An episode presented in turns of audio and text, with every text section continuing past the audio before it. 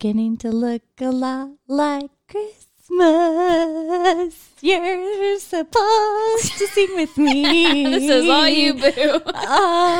Awkward Silence on my end. night. Oh, holy night. Welcome to Literally Disturbed.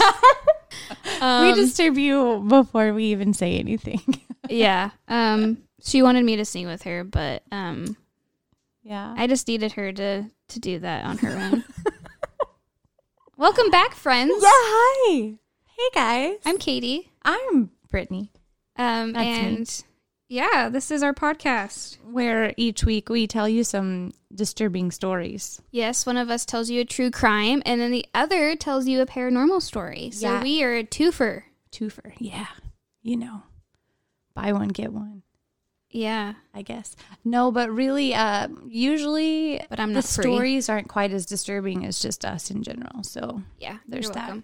Yeah, you're very welcome. That's why you should listen to us because we just bring a whole ass new aspect to, you know, Yeah, to the stories that you've probably heard a hundred times already. we try to like find the ones you haven't heard. I got a good one this week. We'll see. We'll see if I got a good one. I do. No, I meant like for mine. Sorry, I I'm wasn't like excited. si- yeah. No, I got you. Um, So wait, do you have any updates? Oh no, I do have an update. It's your update, but I'm gonna tell him.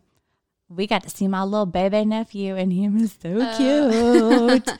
so yeah, little we- cheeks. so you know, like if if you've been pregnant before, um, Or you've known anyone pregnant ever? Yes, or you have a baby that you didn't give birth to but is there. You get two sonograms whenever, like, just with your doctor, but um, that's it. And I already had my two sonograms. Yep. Um, Unless your baby's breached, then they have to keep doing it to make sure they flippity flew around. yeah. So, but they have like this place that you can go to, um, where you can get like basically glamour shots Mhm. for And they were. your They baby. were. Um, so it's not like a doctor that's doing it. It's just like a, a sonogram tech. They're not then- measuring anything. They're just No. looking for cuteness. Yes, and it was really cute because he was being stubborn, and um, they had Charles talk to the be- like to my belly Mhm. to get him to move. And as soon as Charles started talking, that's when he actually started cooperating. So it was like a really he's cute moment with Charles. Oh, Um, that's cute. I didn't know that. But yeah, so he is a little chunk, and he looks just like his father.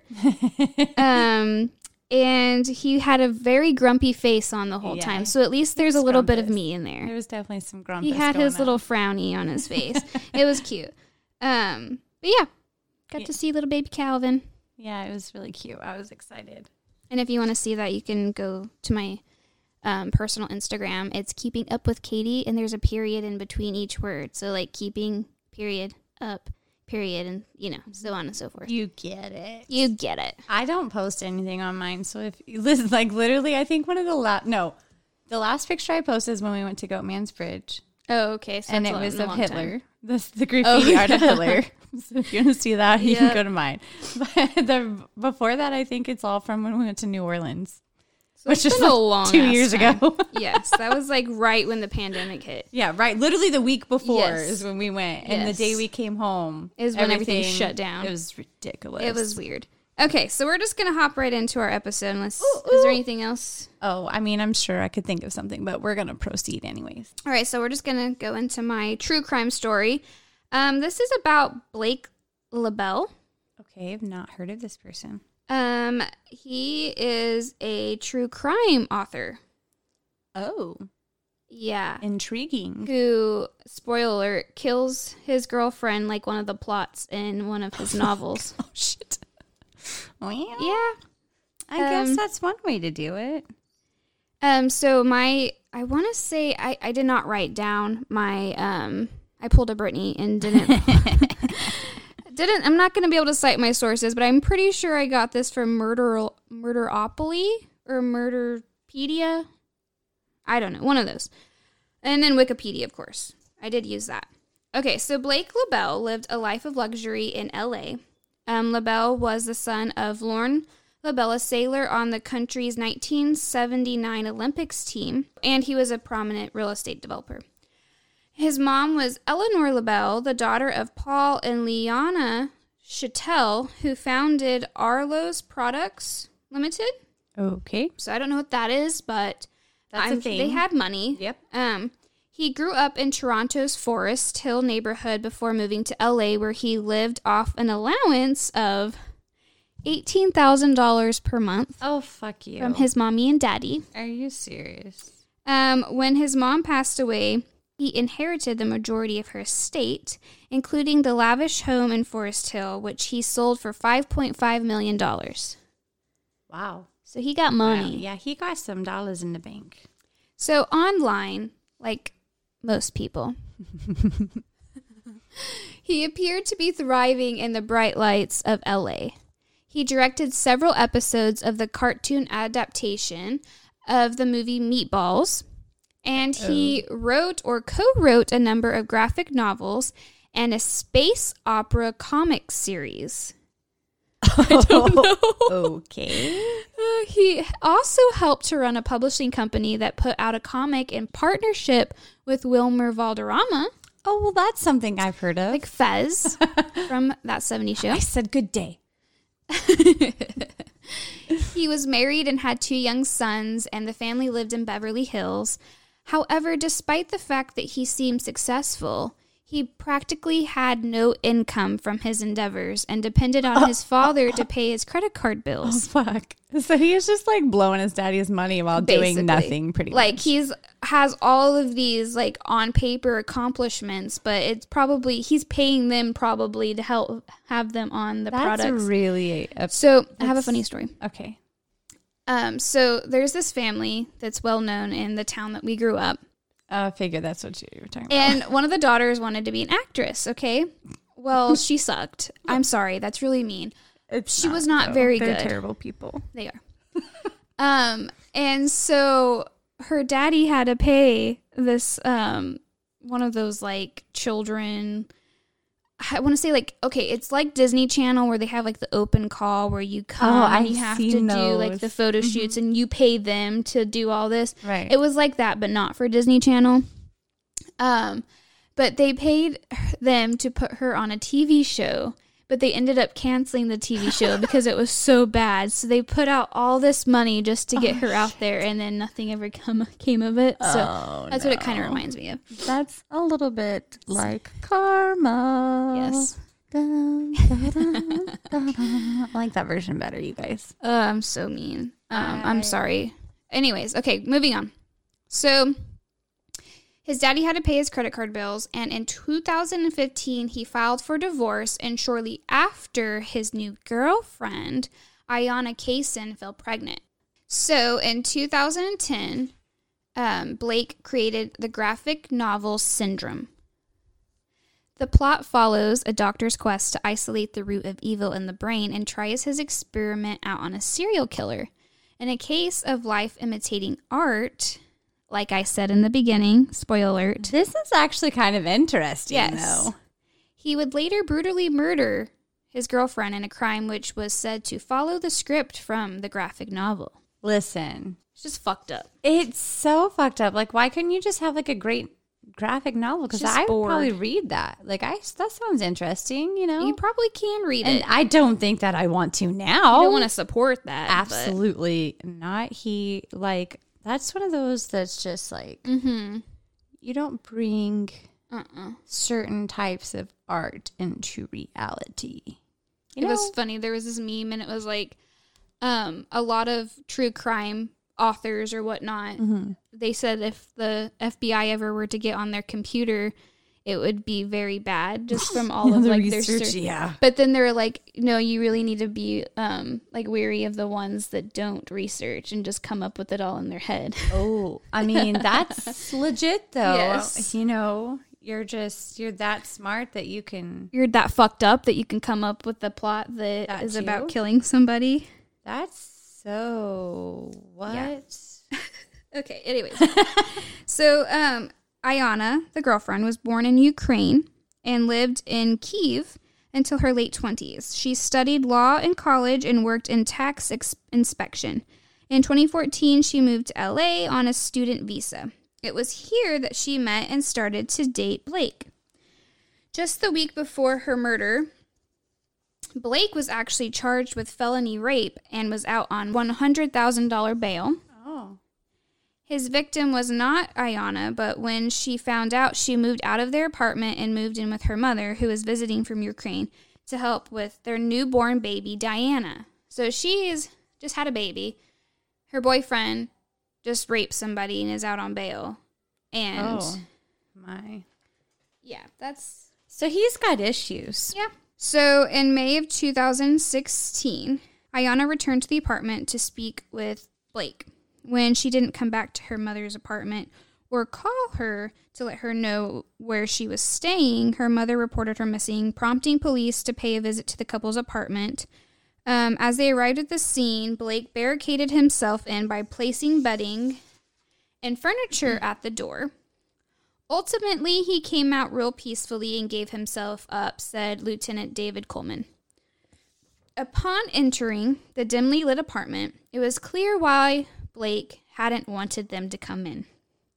In a blood spattered bedroom, police found the body of 30 year old Ayana Kaysen laying on a bloodstained mattress with a Mickey Mouse comforter on it. Diana was found beside her mother's body, but she was unharmed, thankfully, the baby. Ayana's autopsy painted a terrifying picture of the pain and terror she had endured.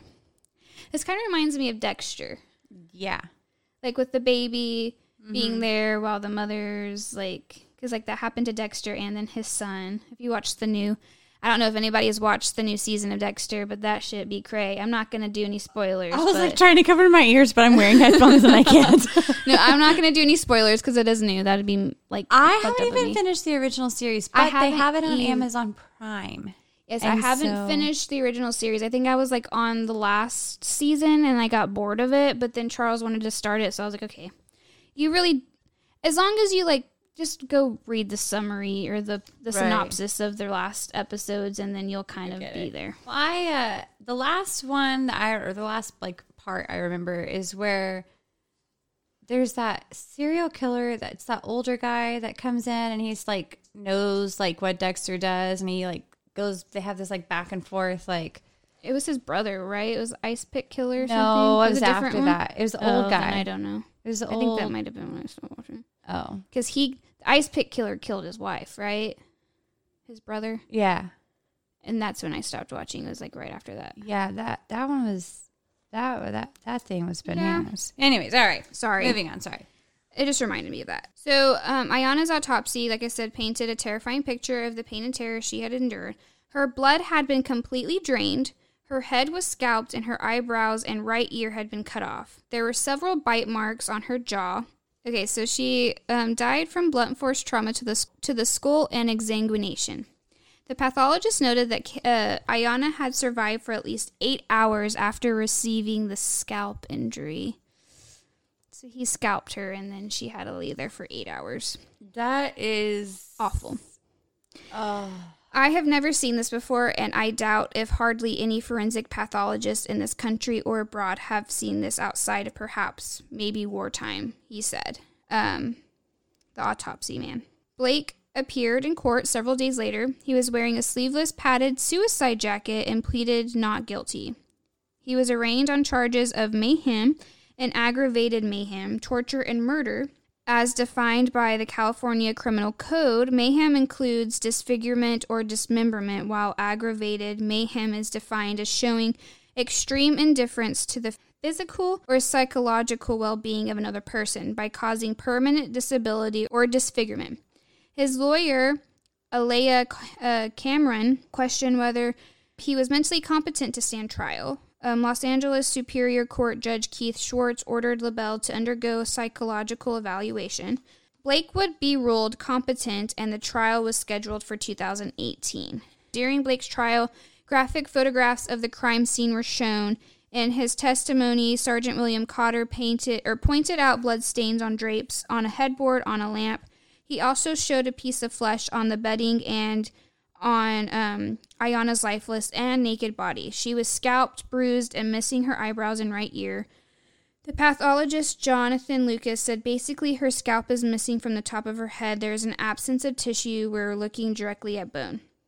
He also testified that Ayana was still alive while being mutilated.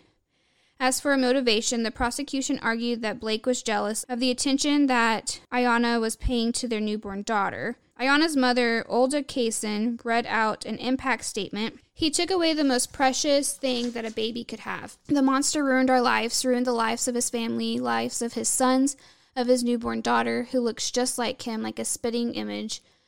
At the time of the trial, Kaysen's daughter was living with her family back in Ukraine. Blake was found guilty and sentenced to life in prison without the possibility of parole, and imposing the life sentence, Judge Mark Windham said that the case was unusual due to the savagery, the defendant's profound brutality, and his inconceivable cruelty.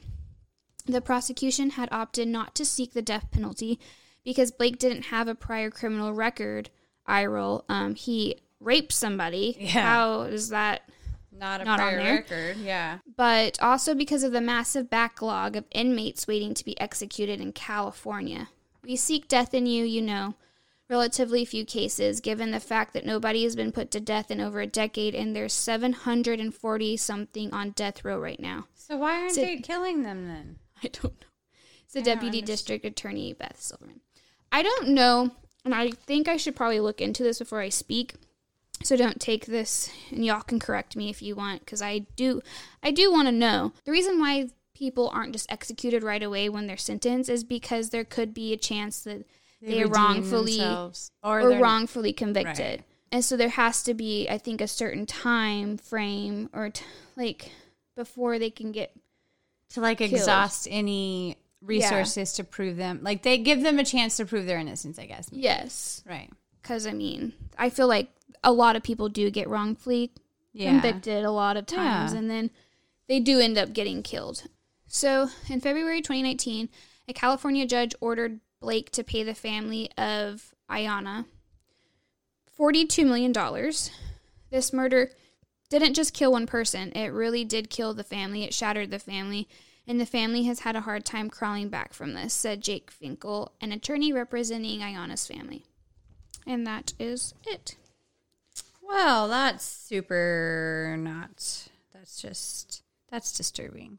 My story this week is brought to you by prouditalian.com. Good job.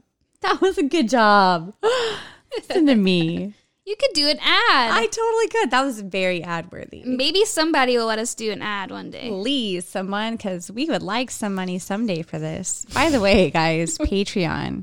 Patreon. Yeah, we suck at doing things for y'all, so like I don't blame you for not paying us, but, But we do at least put out regular episodes and Sometimes. we're funny. Sometimes. So we entertain you. sometimes. Entertainment. All right. Um Let's get anyways, into yours. so yes, story that I have for you. This, my friends, is the tale of what the fuck is her name? sorry. I'm sorry. Okay. The- Good job. okay. This, my friends, is the tale of La Befana, Okay. Also known as the Italian Christmas witch. Okay. Yes. Interesting. It is. I'm so excited to do this one. She's like my spirit sister Yeah. or something. Okay, so the figure of Babbo Natale, aka Father Christmas, with a red hat and suit, a white beard, and a bag full of presents and a sleigh with reindeers, is famous all over the world. We love Santa Claus. Yeah. Old Saint Nick. Ho, ho, ho. In Italy, however, children eagerly wait for a visit from another figure known in their culture as La Befana. An old shabby lady, but good hearted and hard-working, loved so much by the children, is a woman also known as the Italian Christmas witch. La Befana is a very friendly and amiable Italian witch who rides around on a broomstick. She often smiles and carries a sack full of candies and gifts. As everyone knows in Italian folklore, La Befana brings presents to the good children on the morning of the Epiphany, January 6th. Come now, my children, I'll take you away. That's what it reminds me of. Into a land I cannot wait till the new one comes out. Can't, oh my God. No, let me just hold on, pause, you guys. For years, I saw that fucking post every Christmas Hocus Pocus 2, Hocus Pocus 2. And twice I fell for that shit. So this time, when I saw it, You're like, oh, whatever. I'm like, fuck that. It's not real. And then I went and I like looked it up and I'm like, holy shit. you guys, it's real, it's happening. Are you excited for um, New Year's Day? Uh, She, guys, she doesn't know what's happening on New Year's Day. what? You the fuck, about? Brittany? What's New Year's Day? Harry Potter reunion, 20 years. It's going to happen. It comes out. Oh, I didn't know that. out. I'm so not hip with it. Oh my god! All my of them are coming back for a reunion. They're coming back for that's like that's you guys more epic than the Friends reunion. I'm sorry. Uh, yeah. And it's going to come out on the first. I didn't know that's the year. so exciting. Well, I'm actually kind of glad I just now learned because now I don't have to wait as long. Yeah. and then the game weeks. comes out next year, too. that I am. we already talked about I that last listen. episode. But I will buy. I will disappear into hmm Hogwarts land. Okay. Anyway, Anyways. Okay. Back to La Befana. Okay. So just January 6th. That's where we're at. The name La Befana originates from the Greek word Epiphania, the Italian name for the religious festival of the Epiphany. The first legend is about three wise men who stopped at La Befana's house to ask for the road to Bethlehem. Interesting. Very. I've never heard that version. Me either. They asked her to accompany them, but she denied. She stayed at home to finish the cleaning and promised that she would catch up with them. By the time she finished her chores, they had gone too far away. She began running after them with presents for the baby Jesus, still carrying the broom in her hand. Somehow she began to fly on her broomstick but couldn't find the wise men. Since then, the story about the Epiphany feast started. The second legend dates back during the reign of King Harold. He ordered the execution of each male child born in the Christ in the year of Christ's birth. One lady couldn't bear the loss of her child and tried to convince herself that her boy was not killed but lost instead. She wrapped up all the child's belongings and started searching from house to house. Finally, she came upon a child. Convinced that she found her lost son, she placed all of her son's belongings next to the crib where the baby lay. The child's father looked at the stranger bearing presents to his child and wondered about her past. This tale may date back to the Roman pagan festival of Saturnalia. It lasts a week or two before the winter starts, and at the end of this festival, Romans usually go to the temple of Juno to have their fortunes read by an old crone. Every year on the 6th of January, Italians are celebrating Epiphany, 12 days after Christmas. People celebrate it in many countries. In the USA, it's famous for uh, Three Kings Day. In Mexico, it's Dia de los Reyes. Uh, it's traditionally the time when people give honor to the three wise men who visited Jesus at his place of birth. Hmm, I didn't know about that either. Yeah, interesting. Um, so Epiphany is also a public holiday, and people neither go to work nor children to school. For banks, post offices, governments, and other businesses, it is also a non working day. Epiphany is such a magical celebration full of symbolic values, even animals can speak and say what they think to humans. It's in believing. In Italy, the celebrations different or differ from region, one region to another. I don't know why I can't talk. In some regions, people burn a bonfire with a figure of La Befana on top. In southern Italy, they dress up a bl- they dress up in black with big bushy beards, parading on the streets with lanterns, knocking from one door to another and asking for food. Interesting. Yeah, I like that idea. Give me some food. I wouldn't want strangers' food. Oh, I mean, I guess that's true. You take their candy though. yeah, but there's prepackaged, and you check that shit. prepackaged food. You know, most Okay. of the food we eat is prepackaged anyways. that. Uh, in La Marche region, the celebration lasts four days from January 2nd to 6th. This is a big celebration where children can meet La Befana in La Casa de la Befana. In, in Venice, on the 6th of January, men dress as La, Ba- La Befana. They have boat racing on the Grand Canal. In the region of Tuscany, since early in the morning, horns and drums fill the street, uh, the streets, and people march down the streets. The biggest bonfire ceremony takes place in Tarcento. Uh, on the evening of January 6th, a big bonfire is lit near the ruins of the ruined medieval castle. Even though she is less famous outside Italy than Santa Claus, this Italian witch is a well known figure in Italian culture. She is a Christmas witch for them. In Milan, the parade goes from Duomo to the Church of Sant'Eustachio. This holiday marks the end of Christmas and New Year's feast, which means that children have to go back to school and adults have to go back to work, and then the Christmas spirit comes down.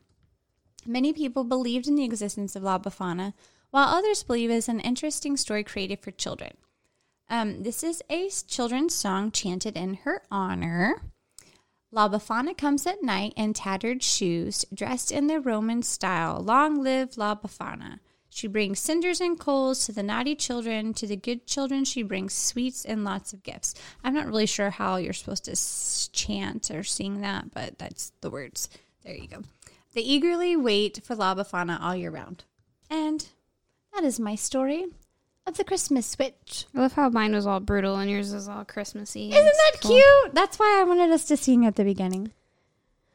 Well, little Soso did not um, have her story ready because she was out of town this weekend, so we're gonna not do yeah, hers. we're skippity doing her this week. Thank you guys for listening. If you'd like to follow us on our socials, you can find us on Instagram at Literally Disturbed Podcast. You can find us on Twitter at Literally Dpod, and you can find us on Facebook. We have two Facebook groups. One's called um, Literally Disturbed, Facebook official. No, it's official. Literally, no, it's literally Disturbed True Crime and Paranormal Podcast. Yeah, that one, and then there's the one that's literally Disturbed Investigations. But yeah, thank you guys for listening, and bye. Bye.